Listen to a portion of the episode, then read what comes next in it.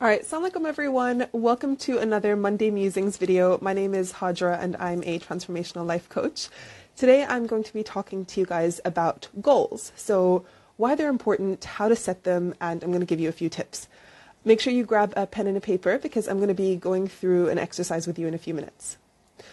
So it's that time of year when we're making New Year's resolutions and we are reflecting and we're posting our hashtag 2010 versus 2020 photos and it really is a great time to reflect and think about where we are and where we want to get to.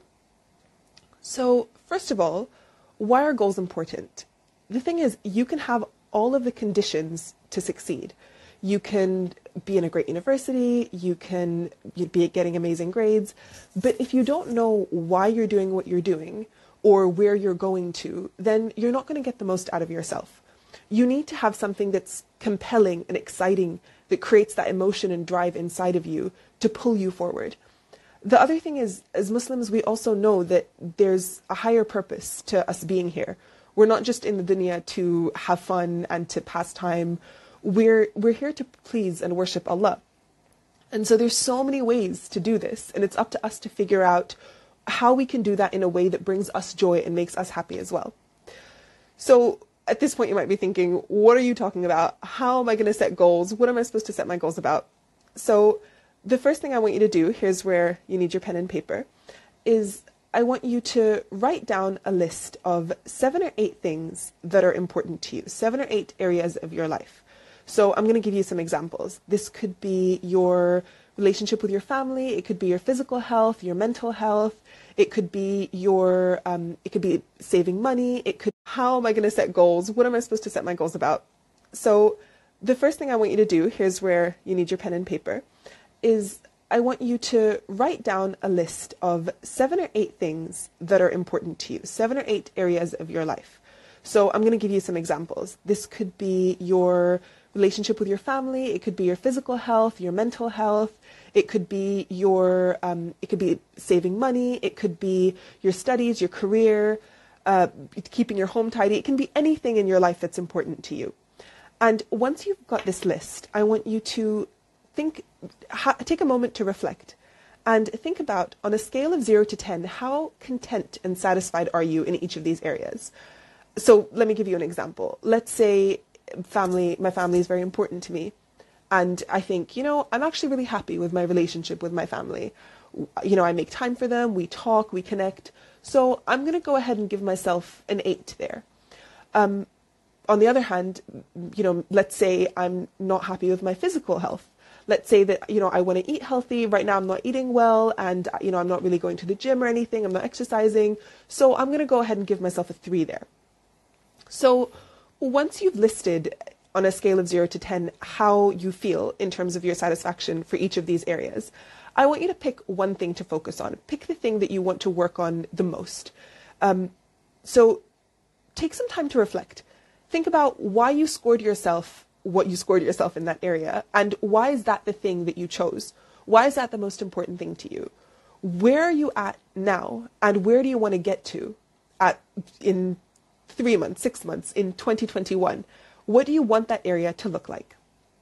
So, for example, going back to the, the physical health example, let's say I, you know, at the moment I know that I'm not really exercising, I'm not really eating well, but I know that I want that to look like, you know, me going to the gym and me eating better. Now, before setting your goal, remember to purify your intentions. Prophet Muhammad said, The value of an action depends on the intention behind it. A man will be rewarded only for what he intended. So remember to think about why you're doing what you're doing. Try to really dig deep and get to the root of the reason. Remember, the more powerful your intention, the greater the reward that you're going to get for that goal, even if you don't achieve it. Now, I've got a few things in place. We've done some reflecting, we've chosen an area of our lives that we want to work on, we've set our intentions. So now it's actually getting to the goal setting part. So, goals need to have seven characteristics to make sure that we stick to them. And that is that can be covered by the acronym SMARTER. So that stands for specific, measurable, achievable, realistic, time bound, exciting, and relevant. So basically, to make sure that you're going to stick to your goals, it's really important that you are specific in what you want to achieve. Make sure that you can actually tangibly measure it so that you can tell what success actually looks like and you can tell whether you've whether you've gotten there or not. Um, make sure that it's something realistic that you can actually achieve and make sure that you've got a timeline or a deadline. It's also really important to make sure that your goals make you feel excited and that they're relevant to what you want to achieve and they're relevant to your life. So we're going to avoid saying something like, I want to run faster.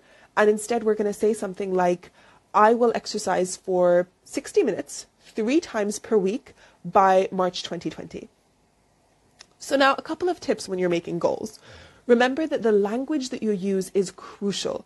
The language that we use when we're talking to ourselves is one of the most powerful tools that we have as humans. So make sure that you're using that. So, you know, if you tell your brain something, it's going to believe you. So instead of saying, I want to do this, say, I will do this.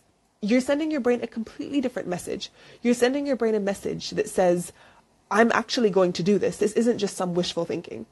And similarly, when you're setting goals, avoid using words like don't or stop because it's really hard to measure something that isn't happening. So instead, flip it to make it something that you want to do instead. So, for example, instead of saying, I want to stop, I will stop wasting time watching Netflix, say, I'm going to use my time to connect with my friends and family more. Remember that Allah loves regular, consistent deeds. So try not to load up on 10 new habits or 10 new goals and burden yourself and inevitably you'll not be able to keep up with all of them and then you'll feel bad. Instead, just stick to something small and try to be consistent with that, inshallah. Something that really helps a lot of people is getting an accountability buddy. So, for example, let's say that you want to, uh, your goal is that you want to wake up for Fajr every day, inshallah. So, you can find a friend who has the similar goal and maybe you guys can ring each other at Fajr time. Um, if you want to go to the gym, maybe you can find a gym buddy or someone who's going to hold you accountable. Now, I want to talk to you about one last thing that I have recently learned myself from the Productive Muslim blog. If you haven't heard of them, you should definitely check them out. It's a blog all about productivity in Islam, and I find them really useful. So, after you do all of this stuff, you've set your goal, you've set your intentions, you've done all the work to, to get to that point and to achieve now detach from the outcome. I know that sounds crazy. You've done all of this work and I'm asking you to detach, but it's so important. Allah reminds us in the Quran, and have you seen that seed which you sow? Is it you who makes it grow or are we the grower?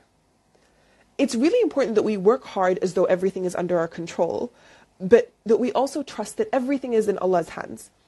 The beauty of detaching is that whether we achieve our goal or not, we have faith in Allah, and if things don't go according to plan, we know that Allah has a better plan in store for us.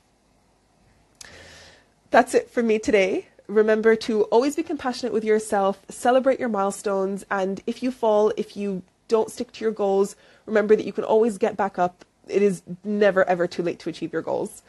Thank you so much for listening. I hope this was beneficial, inshallah. I make dua that we all have a prosperous and joyful 2020, inshallah, where we get closer to Allah. Inshallah.